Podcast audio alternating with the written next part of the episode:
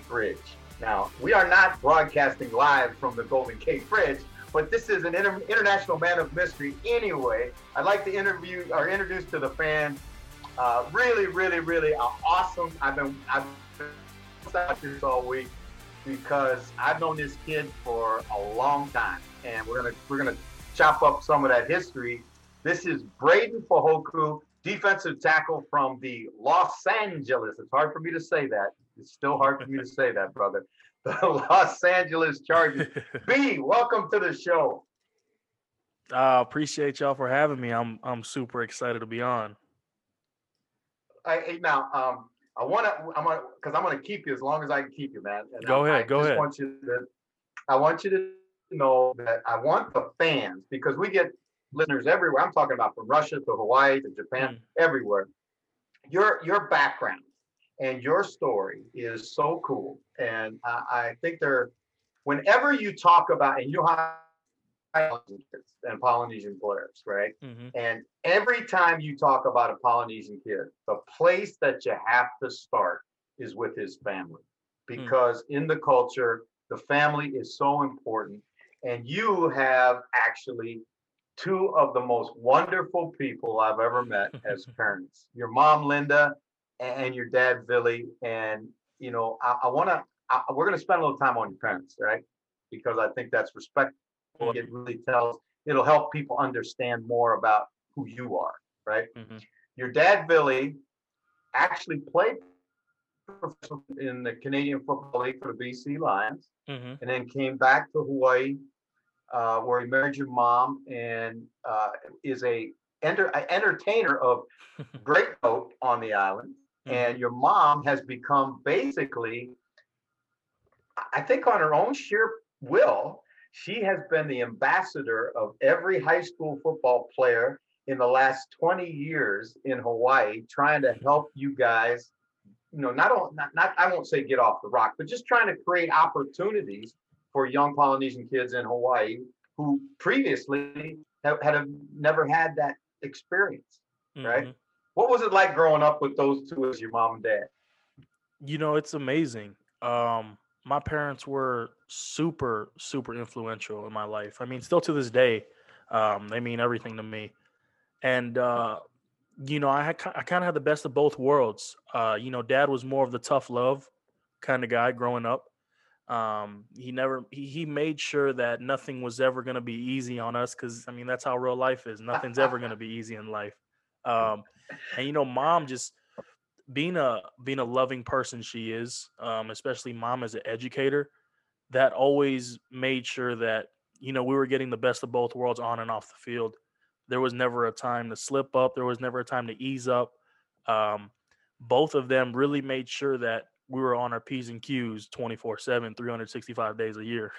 All right. Now, um, I'm going to tell this story because I love the story so much. And I don't even know if you remember it. You probably do because I think you were about 10 years old when it happened. We're playing Alabama in Aloha Stadium. And we're going to get a graphic of your dad on the show so that people can understand how big your father is. And still to this day, and your dad's probably my age, and he can probably do 75 push-ups in one sitting. But anyway, so the players, the Hawaii players would come onto the field, and then your dad would be about 25 yards onto the turf, and they would mm. run, and they would he would chest bump, right? Mm-hmm. Well, he's after a while, guys start giving him head fakes and stuff like that because they don't want to take his best shot but we're playing Alabama. And you know, Alabama has that mascot, that elephant mascot, elephant. where they got mm-hmm. like, yeah, some sort of cheerleader inside the elephant mascot, right? and and lo and behold, this this is uh, this is like looking into the future. So it's we're playing Alabama, and we actually beat Alabama at Aloha Stadium, and it's crazy, crowd packed game, the whole thing. And your dad is juiced. I mean, your dad is fired up now because we scored a touchdown and there was a TV timeout. And so down in, I'm watching down in the end of the end zone, and the the the knucklehead elephant with a human being inside of it comes over and he kind of like does he throws a little shade at your pops, right? And then he wants to run and and chest bump your dad. And so he did. He takes about a 15 yard run, and your dad goes boom, and he hits him with full. He explodes with a like six inch rising blow with his pecs, and he knocks the elephant over. The head comes off, and the elephant breaks his collarbone. And they have. to, I remember this.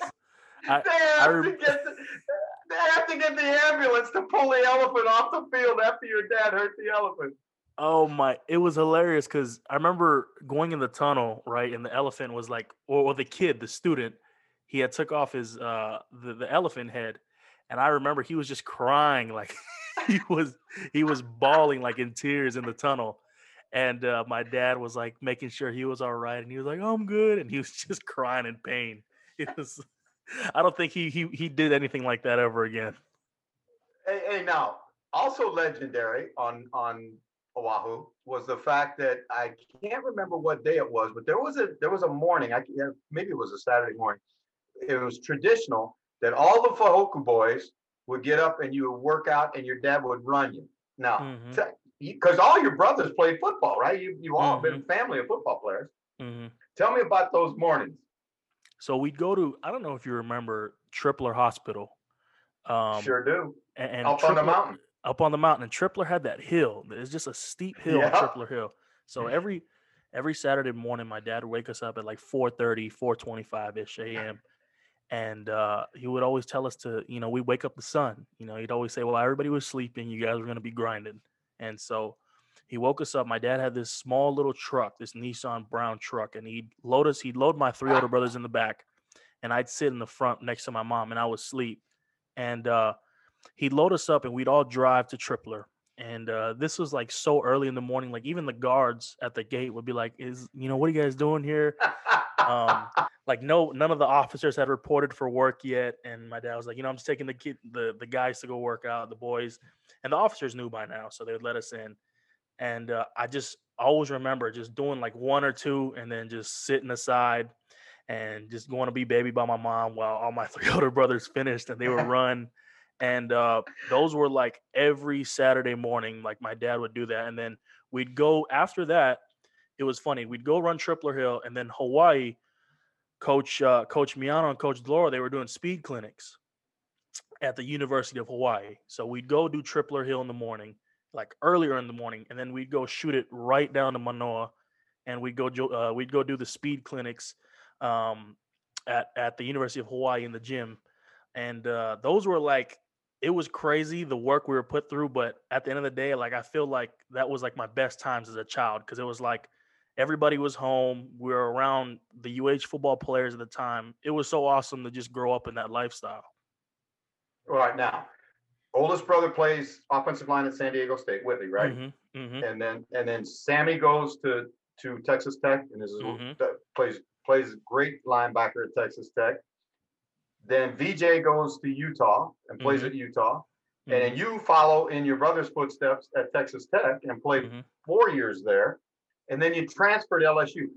Why LSU? What made you decide to, to leave Tech and go to LSU? Because it worked out for you great. You, you mm-hmm. won a national championship, but that had to be tough. Uh, it was. You know, I started every game at Texas Tech. I mean, I started every game in my college career, and I got everything I wanted at Texas Tech. I played early, played as a true freshman. Um, I made all Big 12. I did everything I wanted to. I accomplished, but I felt like as a development as a football player, I felt like I wasn't getting that. We always had new coaches every year. I mean, it was a revolving door, and uh, it's hard. I feel like as a player, a young player, to develop develop your skills, especially as a defensive lineman. Um, to me, I wanted the best opportunities to put myself in the best position possible to play in the NFL and I felt like the SEC in general. It wasn't really just LSU. I wanted to go to a SEC school because I felt like the SEC production for defensive lineman was through the roof, and uh, I really honestly felt that whether if it wasn't LSU, I was going to go to Auburn. If I wasn't going to go to Auburn, I was going to go to Georgia. Those are my top three schools when I transferred. Each one of those three schools were going to get me development. They were going to get uh, put me as a as a top defensive lineman come out of my class. And that's really what led to me transferring was just I wanted to develop as a defensive lineman and uh, just take with me tools to take with me into the NFL. Hey, hey, B, you could be a great one here at LSU. that's hey, that's spot on right there. You nailing the coffin. what was it like playing for for Coach Orgeron?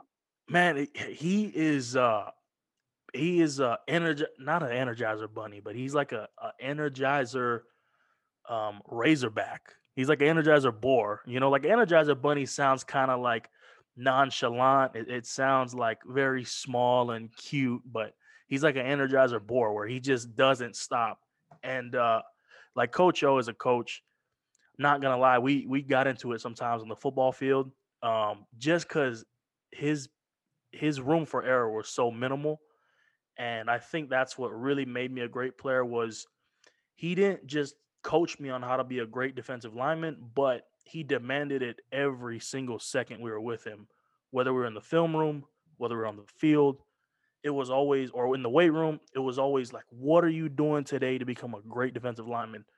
And sometimes, like during the summer, he'd run us to the ground. Like we do pursuit drill, we do about 40 reps of pursuit drill, and we'd go straight to big bags and hitting the sled, and you would think we were done after like the tenth pursuit drill rep. We got thirty more, and uh, he was just a great guy. He's a great coach. He's uh, somebody that helped mold me to the defensive lineman I am today. Now, you remember what you said. Be careful what you ask for, right? Be, be no careful doubt. what you wish for. No you, doubt. You got one right there with Coach O. Hey, no um, you know, draft day comes and it's every kid's dream to be drafted. And it certainly was not was yours too because of the fact that you, you played really really well and and you know for Dave Aranda in that system but didn't get drafted. Mm-hmm. and now you got to make a decision because you've got opportunities beyond the Chargers. There are you know a number of teams contacted you. What made you choose the Chargers? Why'd you go with with the Chargers you know, the Chargers had two older veteran nose tackles. You know, they had Linval Joseph, all pro nose tackle, and then they had Damion Square, eight year vet, uh, played a lot of NFL ball, played at Alabama. So I figured, and me and my agent talked about this, we figured that if I could develop into that Charger system as a young rookie with the older guys they have now, I could develop a foundation to where when those old guys decide to move on, retire, or move on to different teams, I could step into that role of the guy that they trust. They developed as a rookie, and uh, it's worked out for me last year going into the Chargers, developing all season, staying with the Chargers all season, signing with the Chargers um, after the season for a futures deal. I feel really confident in my decision just because the fact that last year they did promise me, they said, we are not going to draft a D lineman this year. Um, you are going to be a priority for us going into free agency. And they stuck with their word. They didn't draft a D lineman they called me as soon as the sixth round. They had like their final picks in. Um, they said we want to secure a deal, and I said I looked at my agent. I said let's go with the Chargers. Um, I feel real confident, and it's worked out for me ever since. Hey, now, um, you know, you start on the practice squad, which is again that's a tough job. mm-hmm. you know what I'm talking about. It's tough duty, but you keep your head right. You keep working. You keep clawing away. Keep fighting for an opportunity. Play your first NFL football game against the Buffalo Bills, and mm-hmm. come out of that game, you and Joey Bosa were tied for for quarterback pressures mm-hmm. in the mm-hmm. first time you ever snap on, you know, snap on the gear full time as an NFL player. What was it like to to to go out there and actually, you know, it's not practice, it's not you didn't have any preseason games. So this is like the first time, and, and you go out there and you're lining up against Josh Allen. Yeah, it's it's crazy. Um, you know, you go through it in practice, and you know more than I do as a player. It's like you can't really simulate game in practice. You know, you can practice fast all you want, but there's nothing like game reps and getting out there for an actual game day feel. Um, so we're, you know, I go through practice, and, and they let me know uh, throughout the week. They're like, all right, we're gonna bring you up this week. Um, let's get ready. Let's get you reps. And so throughout the week, I'm going through it, going through, you know, my my keys, my drills, um, tendencies Buffalo likes to do, and stuff like that. First play, I get out there. Um, first drive goes by, uh, the one stay in. Second drive goes by, uh, the one stay in, and then the third drive comes up, and they're like, my coach, uh, Giff Smith, comes up to me. He's like, "All right, Breiden, you're up." So I'm like, "All right, cool, let's get it." You know, um, we before we run onto the field, Joey looks at me. He's like, are you nervous right now? I said, uh, looked at him. I said, I said, I'm not really nervous, just a little butterflies. He's like, he looks at me, he goes, You'll be fine. You'll be fine. And so, first play, we get out there. Um, to my right, it's Joey. To my left is uh, Damion Square, and then Jerry Tillery's on the other side, and then Denzel Perryman's behind me, Kenneth Murray's behind me, and I'm like, you know what? We're gonna be all right. First play comes, they run like a basic inside belly. Uh, we shut it down. They try to run through the A gap. We shut it down, and then second play I come in. Um, they uh, it was like a little play action pass. I just kind of beat the center, beat the guard, and they gave me a little hinge block on a on a double team pass pro, and uh, and after that play, I was kind of like, you know what? Just relax. You're good. Uh, it's just football. And so ever since ever since then, I just felt more comfortable. And the more reps I took, the more comfortable I got playing out there. So it was cool. It was dope. All right. Now, that's one thing. And then the next time you go out there, you're lining up, and the guy that goes into the end zone and takes and goes like this is the guy you're lining up against. Yeah. Well, did, did, did you talk any smack to my boy Cam Newton? you know, he what when I it's crazy in the NFL when players talk smack, I feel like it's more the skill players that are talking the smack. The linemen in between the trenches. The big guys are too tired. The big he took the words out of my mouth. The big guys are way too tired, and it's funny because you know, like I'm lining up against these guys, and like I got all the older vets next to me, and they're like, they're having conversations before the whistle, like, "Hey man, how's the off season going for you?" And I'm like, I'm a rookie. I'm like, like these guys are over here talking to each other before the snap, and then ref blows the whistle, and they're going at it. And I was like, to me, that was like an eye opener. I was like, geez, Cam Newton's over there. He's talking smack to like our DBs and stuff. You know, DBs are always going to talk trash. DBs and receivers, they yeah. always get into it.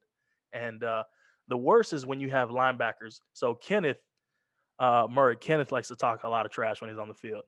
Um, he backs it up though. And the worst part about it is when he starts talking trash to the offensive line. Like, man, you can't block me. I'm too fast. And Kenneth is a freakish athlete, but he tends to forget I'm the one that's in front of him that has to take on these guys every play, which I don't mind. Um, but it's fun. It's crazy. You know, you, I grow up watching these guys on TV. Cam Newton, um, you know, when he's with the Panthers, I Josh Allen when I was in college, and uh, even like offensive linemen, you know, Shaq Mason, all these guys, uh, Brian Winters, I go up against. You start to gain respect from these veterans, and you start to realize that you can play in this NFL, um, in this league, is probably one of the most comforting things is knowing that you belong in the league with these guys. All right, now Mike is going to have a graphic. We're going to show a little graphic of you. You can't see it, but we're going to put it in, and then I just want you to comment about it. It is Hard Knocks this past summer, uh-huh. and Coach Lynn asks you to break the team down at the end. This is like at the towards the end of camp. I think it's like hardly. I think it might have been the last week of camp. Break the team down, and you and you threw a haka on them. Now explain that so fans that will, you know, like maybe the only haka a lot of our fans have ever seen, if you're not a Polynesian or from Hawaii, mm-hmm. is if you ever saw the All Blacks prior All to, Blacks. Mm-hmm. a yeah a, a game. But it, eh, why did you choose the, that haka and and you know they talk about the significance of that moment? So the haka I did was the Ka Mate. The Ka Mate is the original haka um, from the Maori people that was the very it's like the very first thing you're taught as a child. Um, it's like learning your ABCs, right? In the Maori culture and the Polynesian culture, the first haka you should learn is the Ka Mate. It's very traditional. I mean, my my dad taught it to us maybe when I was 2. Like I just I just grew up knowing the haka. You know, I don't even remember learning it. I just remember knowing it. Um the meaning behind it um, to live, to die, um, to fight, to to claw for every every breath of life I have left in me. I'm not gonna give up. Is why I do it. And when Coach Lynn had put me on the spot, right? He says, "All right, um, break it up." And usually when we break it up, we just come up there, Chargers on three, one, two, three, Chargers. When he said, "All right, Breiden, break it up," so I thought it was just, "All right, Breiden, break it up, Chargers on three. He goes, "No, no, no, no, no. I heard you like to dance." And so when he said that, and I seen all my teammates slapping their chest, poking out their tongue, I said, "Oh boy, I know it's coming. I know it's coming." and uh, you know, I present them with the haka, the kamate, and and to me, that's just tradition. That's just um, it shows respect. It it shows the culture, and I think the best part about it was my teammates just loved that energy. They loved it. I mean, and throughout the season, I caught myself teaching like a new teammate every day the haka um, the motions, the words, the meaning, and they just loved it. I mean, still to this day, they're always trying to do it. They're always sending me clips of like the All Blacks when they do it. Um, you know, the Tongan teams when they when they do their dance, the the Fijian teams when they do their dance, and you know, they're the best part about it is they're learning about my culture and they love to see more about it and they want to ask me more questions about it. All right, talking about questions, great segue. You got a future in this business. I'm just telling you right there. You take me right to the proper segue. Mike, can you put some questions? We've got a ton of questions that have come in for uh, B. If you could throw some questions up on there, I'll let I'll let uh, Breiden answer. Mikey. Okay, Claire de Bear, who this is a uh, this is one of our fans from the United Kingdom. She lives in England. How distracting is it having hard knocks in the facility during preseason? Mm. So they told us hard knocks was going to be there, and you get the the memo. It's like, oh, hard knocks going to be here, cameras going to be around. But I really thought it was going to be distracting. You know, like cameras following you around, but they are really, really nonchalant about just being around. Like they had cameras in meeting rooms and stuff, and we did everything through Zoom. So they were kind of just popping in and out, recording our meetings. Um, but as for being on the field, they were really uh, just out of the way. I mean, they had like those little boom sticks where you know the mic was close if we were on the sideline or something, but um, they weren't really distracting at all. It was it was kind of cool to you know chit chat with like all the managers of Hard Knocks, the sound crew, um, you know, asking them about because I mean they've been doing this for 20 years, so I get to ask them about how hard knocks was with like Shannon Sharpe, Tony Siragusa, all those guys back in the day. And you know, they, they let us you, in with inside stories. You, it was gotta, it was hilarious. You gotta I don't know what you majored in at Texas Tech, but it should have been communications because you do such a great job. Hey, here's Stephen Whale, who's a big Charger fan. Says with the coaching changes this offseason, what are you hoping to see from the Chargers defense in 2021? And especially having a defensive head coach like Brandon Staley. I think it puts more emphasis on the defensive guys to have a defensive coach. Um, you know as well as I do whether some coaches are offensively based or defensively based. Those are the sides of the team that tend to just be more gelled. Um, and I'm just saying it biasly, just because I'm defensive line, but um, you know, hopefully we can just develop some consistency, uh, and it starts from the players. It starts from us um, showing up every day, doing our jobs, um, and just being uh, selfless when we're out there. I think that's just a big thing that I've learned throughout football and being a part of successful teams like the championship team is when you have guys that are selfless. Because you know LSU we ran a three-four defense. We ran Coach Aranda's defense, and to play in an odd front as a defensive lineman, you have to be really selfless. Uh, you're going to take up two guys every play. You're not going to fill up a stat sheet, and so when you get guys who are just all for the team before themselves, that's where you start to win games. All right, David Crook is another one of our uh, listeners from uh, across the ocean. He says, who was your inspiration growing up that led you to become a football player? My father and my brothers. Um, I mean, that's uh, I know that's uh, it sounds cliche, but my father always had helmets and shoulder pads laying around, and I just remember, you know, Sam and Whitley, my older brothers, just beating the heck out of each other in pads, and and my older brother VJ giving me a bloody nose in the backyard, and um, I was like, man, this is it sucks because I got to go against these guys every now and then, but um, this is something I want to do for the rest of my life. And just watching them do it and do it at a high level, I was like, yeah, this is what I'm to do. Well, young man, I'm going to tell you something. You have done it at an extremely high level since way, way long ago. And it's been such an incredible thing for me personally to think back to when you were 12 years old and my son was 10 years old and there was this you know there's a little Samoa, a little Polynesian kid this little Howley kid down in the end zone all painted up like we're gonna get I'll show you those pictures but it's just so awesome to see where you've gone and, and your journey and it's when you laugh I can hear your parents I see your parents in your face and certainly uh, all of us who, who've had an opportunity to get to know you over time, really pulling for you and know you're going to have a great NFL future. And, you know, again, come back and do this anytime because you're really yes, sir. a pleasure to have with us. Yes, sir. Appreciate care, it, my man. Thank y'all for All having right. So paso y por. me. Till next time.